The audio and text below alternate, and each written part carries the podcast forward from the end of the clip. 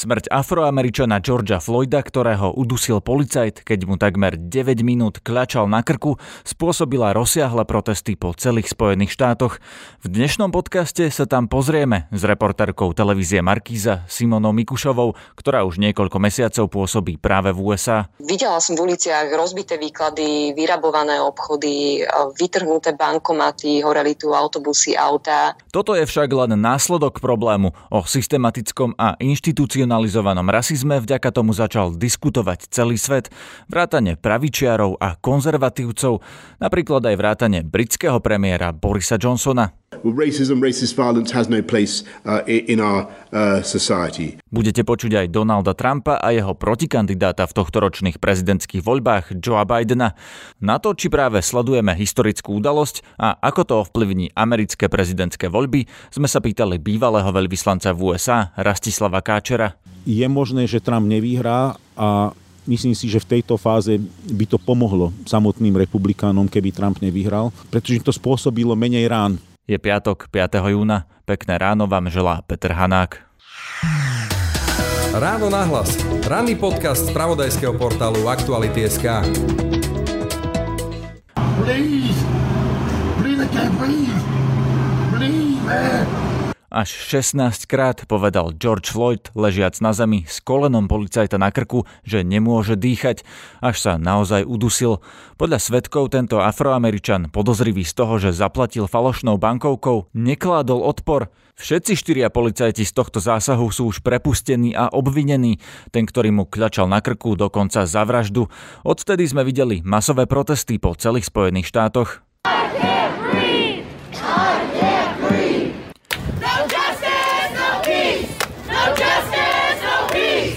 Mnohé z protestov prerastli aj do násilnosti či rabovania. A násilie sme videli aj zo strany polície. Napríklad aj vrážanie aut do davu. Prezident Trump sa dokonca vyhrážal strieľaním, ak by pokračovalo rabovanie a nasadením armády. Today I have strongly recommended to every governor to deploy the National Guard in sufficient numbers that we dominate the streets. If a city or state refuses to take the actions that are necessary to defend the life and property of their residents, then I will deploy the United States military and quickly solve the problem for them. V USA zďaleka nejde o prvý prípad Afroameričana, ktorého neprávom zabila policia a táto situácia spôsobila rozsiahlu diskusiu o rasizme, a to nielen medzi demokratmi či ľavičiarmi. Smrť Georgia Floyda odsúdil napríklad aj britský konzervatívny premiér Boris Johnson. Uh, we mourn uh, George Floyd, and I was appalled and, and sickened to, to see what, uh, what, what happened to him. And my message to President Trump, to everybody in the United States from, from the UK, is that I don't think racism or, or race, and I, it's an opinion that I'm sure is shared uh, by the overwhelming majority of, of people around the world. Well, racism, racist violence has no place uh, in our uh, society. Na linke mám teraz Simonu Mikušovú, reportérku televízie Markíza, ktorá je momentálne v USA kvôli akademickej práci, ak sa nemýlim. Počujeme sa, Simona? Áno, áno, počujeme. Nemýliš sa. Poďme rovno k smrti Georgia Floyda, ktorou to celé začalo. Ona spôsobila obrovské protesty a to sme videli už cez víkend. Čo sa tam ale teraz deje? Kam sa posúvame od víkendu? Rastú tie protesty alebo slabnú? Neviem celkom reagovať na počty protestujúcich. Isté je, že už ale nie sú také napäté, ako boli povedzme počas víkendu.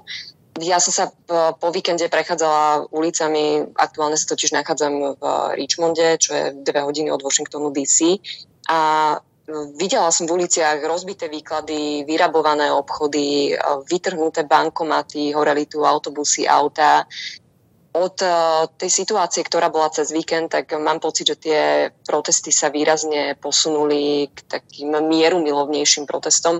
Dnes stretávam stále obrovské davy eh, protestujúcich v uliciach, ale eh, správajú sa um, normálne, nedochádza tu k žiadnym násilnostiam, k žiadnym provokáciám v podstate aj e, sami protestujúci vykrikujú, že oni chcú mierumilovný protest, že žiadajú spravodlivosť a zmenu spoločnosti. Takže e, mám pocit, že už nie sú také vyostrené, ako boli e, počas víkendu a aj na základe toho, čo čítam povedzme v americkej tlači, tak vidím, že rovnako sa takto posunuli aj v ostatných amerických mestách. Rozumiem, lebo do televízie to vieme, že sa často dostávajú práve tie najdramatickejšie zábery. Videli sme práve to rabovanie bitky, podpálené auta. Preto sa chcem opýtať, či je to naozaj reálny obraz, alebo či je to menšina týchto protestov, aj tých, čo boli cez víkend. Aký je pomer toho, tých pokojných protestov oproti tým napríklad rabovačkám? No, uh, som v podstate televízna reportérka, takže viem, že vždy platilo, že sa vyberali v podstate len tie najdramatickejšie zábery a to bez ohľadu na to, o ktorú televíziu, o ktorej televízii sa vôbec e, teraz bavíme. No, je to tak v podstate vo všetkom. Ja som tu v 2013 zažila hurikán vo Washingtone DC. Zatopená bola jedna ulica, no v televíziách to vyzeralo tak, ako by bola pod vodou minimálne polovica DC. Takže predpokladám, že je to tak aj v prípade protestov, že naozaj tie kamery sa zameriavajú hlavne na tie problematické oblasti a na, tam, kde to, na tie miesta, kde to najviac vrie. Videli sme aj stovky zatknutých, vrátane reportéra CNN, ktorý bol zatknutý v živom vstupe. I'm sorry? You're under arrest. Okay. Do you mind whoa, whoa, telling whoa, me why I'm under arrest, sir? Why, why am I under arrest, sir?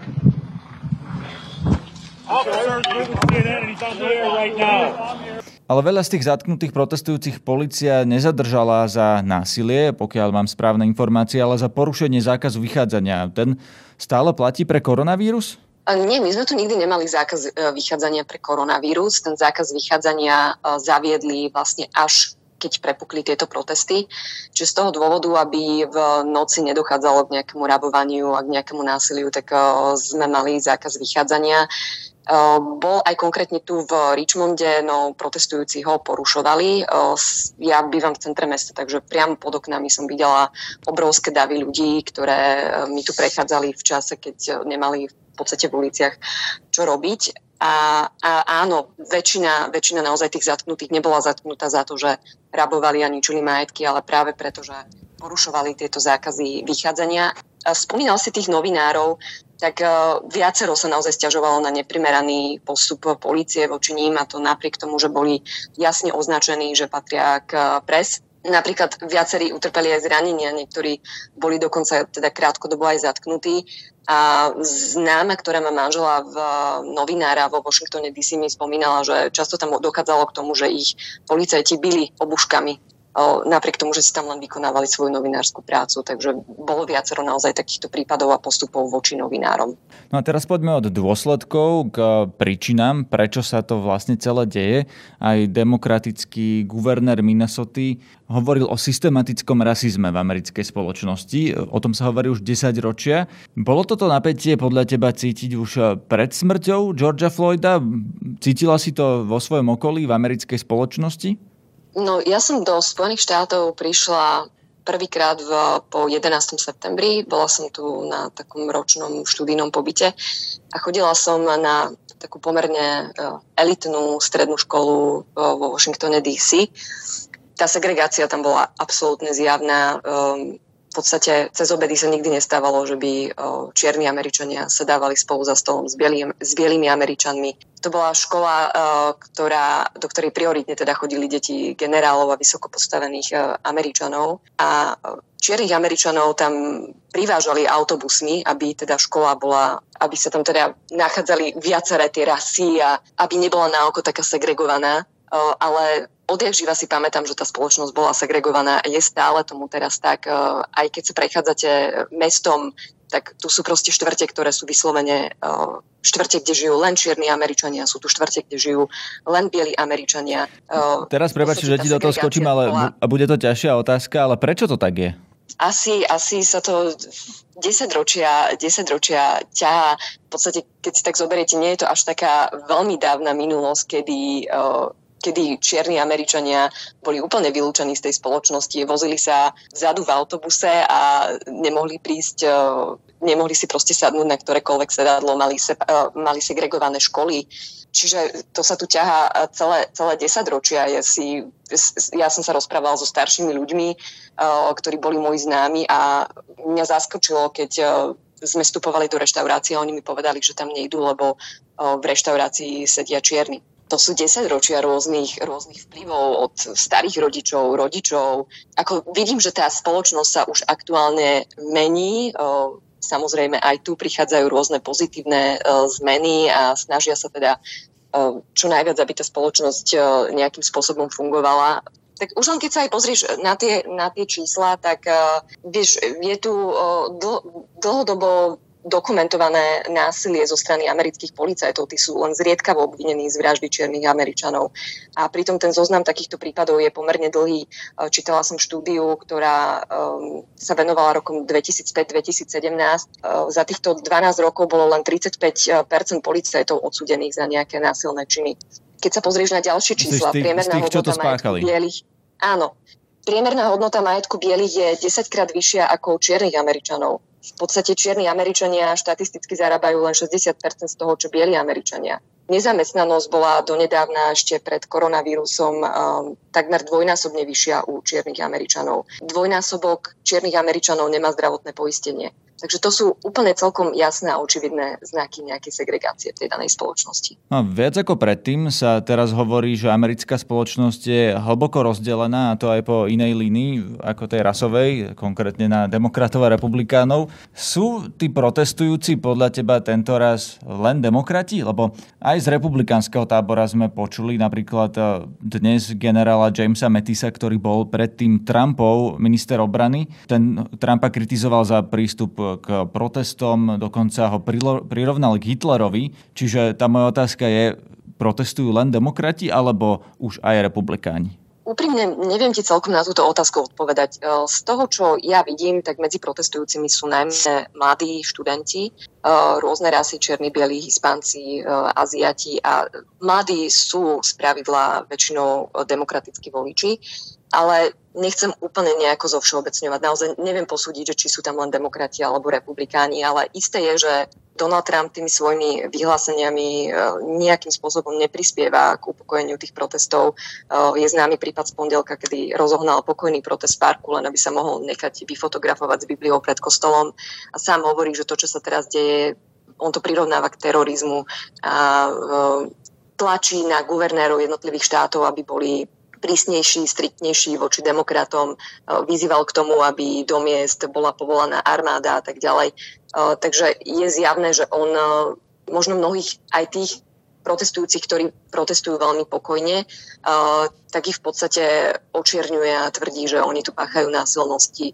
Z môjho pohľadu to tak vôbec nie je. Ja tu práve, že badám mnohé prvky solidarity. Tu sú ľudia, ktorí na uliciach rozdávajú jedlo, rozdávajú vodu, ktorí si do svojich okien lepia plagáty, že podporujú proste toto hnutie. Chcú, aby sa tá spoločnosť rovnoprávnila a zlepšila. Takže je tá spoločnosť výrazne rozdelená a myslím si, že prezident k tomu rozdeleniu ešte viacej prispieva.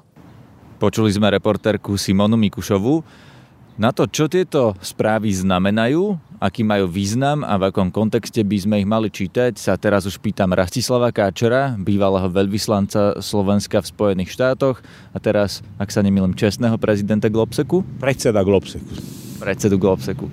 Tak teda, čo vidíte, keď sa vy pozeráte na tie správy z USA? Sú to tohto týždňové správy, ktoré tu budúci týždeň nebudú, alebo je to nejaká historická udalosť, ktorú by sme tak mali čítať? Som smutný, keď pozerám na tie správy a som smutný z viacerých dôvodov, pretože svojím spôsobom som aj očakával niečo podobné, pretože cítime takú akumuláciu napätia v spoločnosti taká dlhodobá polarizácia, tak čierno-biele, ten, tá, tá priepasť e, emotívna v americkej spoločnosti sa dlhodobo otvára.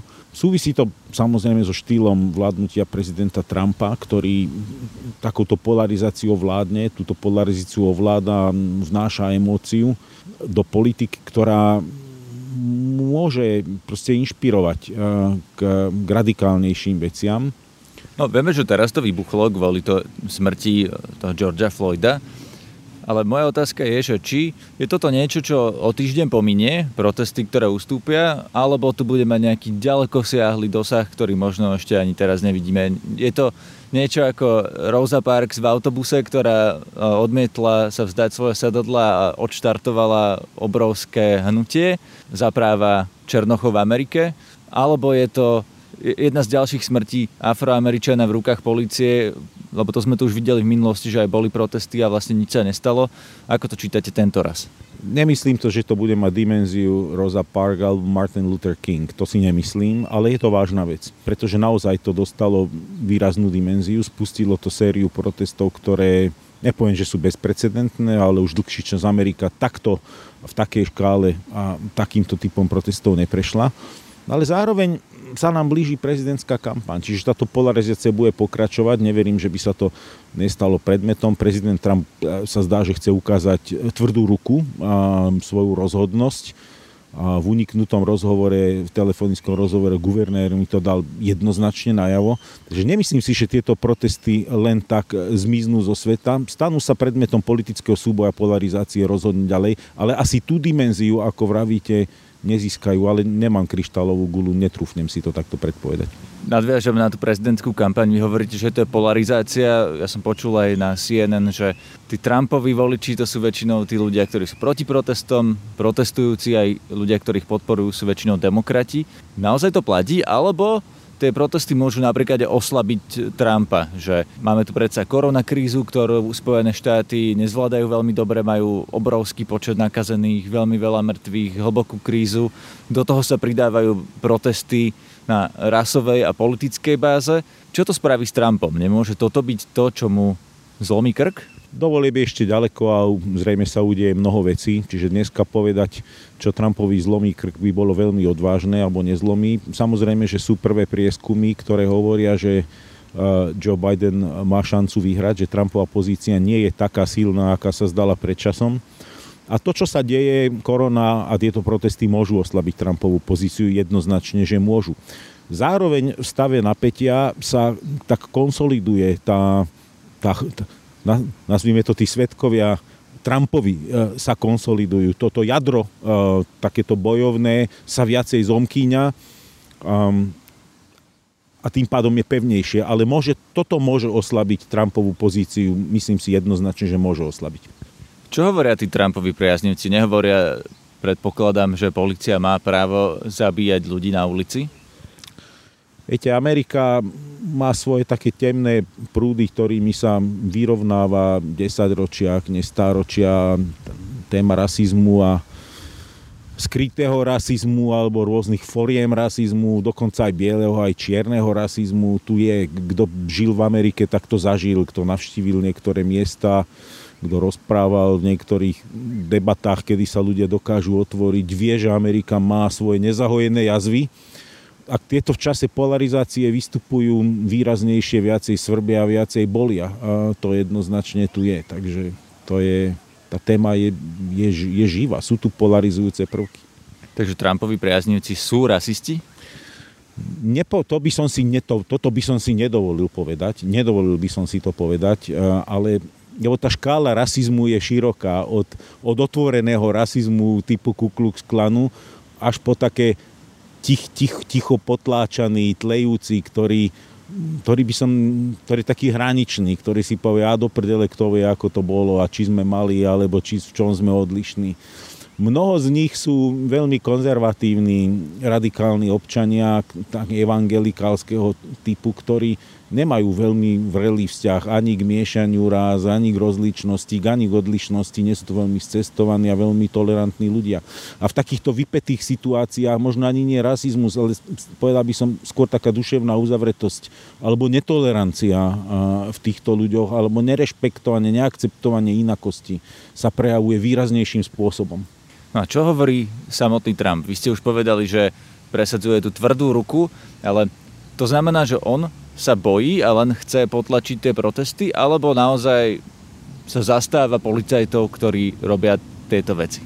Viete, ja si myslím, že výkon práce policajta je veľmi ťažká vec. A naozaj niektoré situácie, kde musí hranične konať, sú ťažké súdiť potom, keď sa to stane ten, kto nestal v konfrontácii zbraň proti zbraní, veľmi ťažko si vie predstaviť, akým, akým situáciám čelí človek, ktorý v takejto situácii je. Ja som to zažil a preto nesúdim. A je potrebné, aby štát chránil to, čo sa volá vynutiteľnosť sily. Ale aj to musí mať svoje hranice. A tuto jednoznačne tie hranice boli prekročené, pretože ten policajt, čo urobil, prekročilo všetky hranice, čo bolo veľmi nesprávne.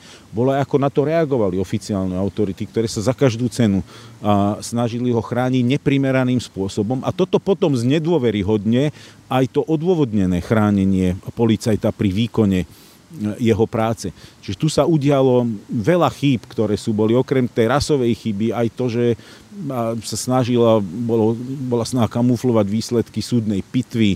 A myslím si, že prezident sa má zastať štruktúr štátu, ale primeraným spôsobom a toľko, koľko je vhodné, lebo keď to prekročí, potom znedôveryhodňuje celý systém a potom to spúšťa takéto protesty a v konečnom dôsledku to oslabie ten law enforcement, a tie policajné zložky. Čiže to zastanie sa musí mať svoju primeranosť a myslím si, že tá primeranosť tu expirovala. Ale čo je, čo je tu pozitívne, ukazuje to v obrovskú sílu aj občianskej spoločnosti, tej slobodnej spoločnosti, médií, vzniká tu obrovský tlak odhliadnúť od neprimeranosti protestov, vypalovania, ja neviem čo, vykradania, rozbíjania, poškodzovania majetku, čo je šialenstvo. Ale vidíme obrovskú silnú mobilizáciu americkej občianskej spoločnosti, ktorá tomu dáva jednoznačne pozitívny a, a, a silný tlak.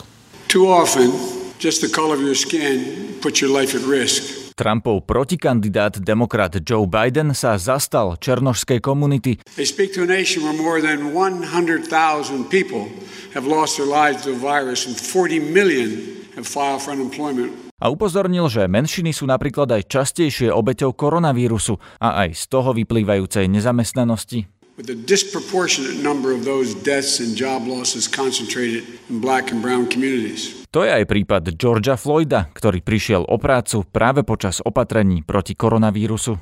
Obrovskú cenu má, ako sa k veci vyjadril George uh, Bush mladší so ženou, ktorý vydal veľmi, veľmi silný statement, veľmi silné stanovisko, ktoré je veľmi ukludňujúce, ktoré naozaj apeluje na tie najlepšie demokratické tradície Spojených štátoch a Bush je konzervatívny republikán. Myslím si, že toto ukludňujúce apelačné stanovisko malo obrovský význam. Čo povedal? si vyjadril znepokojenie, odsúdil čin toho policajta, povedal jednoznačne, že to bolo neprimerané, že takto, takto že to bolo nesprávne konanie, ktoré treba odsúdiť a proti ktorému treba proste sa v budúcnosti postaviť a, a prijať opatrenia, aby sa toto neopakovalo. A na druhej strane vyzval na, na, na tú silnú stránku, na tú silnú stránku americkej histórie, že Amerika má sílu vysporiadať sa s týmto. Proste, že to je kultivovaná krajina, odsúdil také typy protestov, ale, ale zároveň dal najavo, že, že to nie je správny prístup to, ako sa správal štát v tomto, ako sa správala policia a v konečnom dôsledku aj prezident Trump. Ale robil to elegantným spôsobom, takým, ktorý nejatri tú ranu, proste neotvára, neotvára to ďalej, ale skôr sa to snaží nejakým spôsobom ukludňovať. Bolo to veľmi dobré stanovisko. Nie práve toto taký signál toho zlomu v americkej spoločnosti, že keď už aj konzervatívny republikán vidí, že je problém v tom, ako sa Spojené štáty vysporiadavajú s vymáhaním práva s políciou a najmä voči afroamerickej komunite, že si to možno uvedomia aj iní konzervatívni republikáni, teda napríklad aj niektorí Trumpovi voliči? Tak je to obrovská výzva pre republikánov toto, pretože ja aj s mnohými priateľmi, keď som sa rozprával počas mojich ciest do Ameriky za ostatné roky, tak v mnohých tak republikánoch toto napätie bolo, lebo na jednej strane s Trumpom sú silnejší, proste majú miesta, sú pri moci, vládnu a čisto pragmaticky si hovoria, OK, no tak on má tú silu, má tie hlasy, tak s ním sme silnejší. Mnohým ale samozrejme jeho štýl vládnutia ale je neuveriteľným spôsobom na nervy a uvedomujú si, že dlhodobo ich to oslabuje. A niekde musia nájsť e, taký balans a taký kompromis, kedy si uvedomia, že kde je tá latka, ktorú už s ním nepodlezú. A túto dilemu rieši mnoho republikánov, mnoho. Boli takí, ktorí sa vyjadrili teraz jednoznačne na Trumpovú podporu, vyžadujú silnú ruku, vyžadujú silný štát, ale cítim, že v republikánskom tábore prebieha obrovský vnútorný emotívny boj o charakter, o charakter strany, o, cha, o charakter republikánskej alebo konzervatívnej politiky. Ale toto vidíme dneska aj v Európe. Vidíme, že taký populisticko zjednodušujúci prístup konzervatívnej politike v mnohých európskych štátoch je výzvou pre umiernených konzervatívcov, ktorí chápu, že ak konzervativizmus leze do postele s extrémom, tak to ohrozí aj to zdravé konzervatívne jadro. Myslím si, že tu sme prepojení vzájomne ako demokratický svet. Viem, že je ťažké predpovedať budúcnosť, ale myslíte, že toto bude otázka aj celé ďalšie 4 roky? Čo myslíte? Tento boj o podobu konzervatívneho spektra, či už v Spojených štátoch, najmä o tých sa teraz rozprávame. Asi to bude záležať od toho, že či Trump bude ďalej prezident alebo nie. Ak áno, bude, rozhodne, že bude. Rozhodne, že bude. Ak Trump bude ďalej prezident, bude to len ďalej štiepiť a oslabovať republikánov vo vnútri a po Trumpovi príde obdobie silných vnútorných reflexí, zmien a toho vlastne o čom má byť moderná, konzervatívna konzervatívno-kresťanská politika je možné, že Trump nevyhrá a myslím si, že v tejto fáze by to pomohlo samotným republikánom, keby Trump nevyhral, pretože im to spôsobilo menej rán a umožnilo by im to nachystať sa do ďalších politických súbojov, do ďalšieho kola politiky, tak aby sa pokusili vyliečiť uh, tieto rany, ktoré boli spôsobené Trumpom pre konzervatívnu politiku. Ale to rozhodne, že uh, tieto vnútorné súboje identity, charakteru, argumentácie, štýlu toho, čo to je moderný americký konzervativizmus, to bude pokračovať celé ďalšie 4 roky. A je, a je tam silná vnútorná rozorvanosť. Ale napokon to je aj u demokratov, pretože tie, tie klasický centristický demokratický prúd je, je dosť v rozpore e, s takými radikálnejšími lavicovo-liberálnymi prúdmi a videli sme, pomohlo, že sa zjednotili na Joe Bidenovi, to pomohlo, to im dalo silu, ale vyzeralo to len tak, tak, že, že to ustoja. Tam vidíme tiež vnútornú rozoklanosť. Je to súčasť moderného politického sveta, polarizácia, otvorenie sa, také, taká väčšia černobielosť e, v tomto videní a väčšia intenzita toho politického sú, väčšia emotívnosť, tak to by som to nazval v politike. Vy ste povedali, že možno to bude aj lepšie pre republikánov samých, ak by Trump nevyhral. Myslíte si, že si to niektorí voliči uvedomia ešte pred voľbami a teda, že napríklad by niektorí republikáni mohli skôr voliť demokrata, len preto, aby to nebol na ďalšie 4 roky Trump, lebo vieme, že toto už sa stalo aj v minulosti, že niektorí aj demokrati radšej volili Trumpa z protestu. Či sa to nestane naopak teraz proti Trumpovi, že niektorí republikáni pochopia, že možno pre nich samých bude lepšie, ak to na chvíľu bude demokrat. V Amerike sú také tri košíky hlasov, sú takí hardcore republikáni, hardcore demokrati, ktorí takmer za každých okolností volia svojich. A potom je taký relatívne veľký kôš v strede, ktorý sa volá swing vote, takí, ktorí sú schopní preklápať sa v tom hlase. A vždy je otázka, ktoré štáty sú swingery v tomto, ktorí sú preklopiteľní a ktorí voliči e, sa dokážu preklopiť.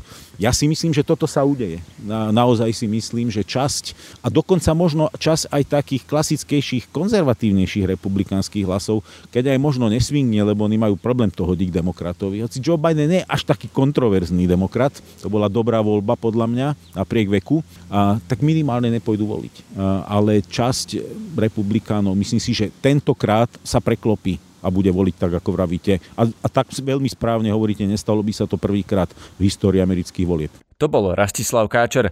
Ďakujeme, že nás podporujete. Ak nás chcete podporiť viac, môžete to urobiť na stránke Aktuality.sk vo všetkých článkoch so značením plus. Počúvajte aj náš večerný podcast Aktuality na hlas. Pekný víkend vám želá Peter Hanák. Všetky podcasty z pravodajského portálu Aktuality.sk nájdete na Spotify a v ďalších podcastových aplikáciách.